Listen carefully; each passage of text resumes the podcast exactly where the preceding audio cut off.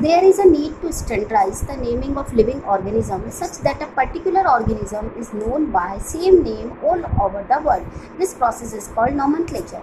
Obviously, nomenclature or naming is only possible when the organism is described correctly and we know to what organism the name is attached to. This is identification. Stop again.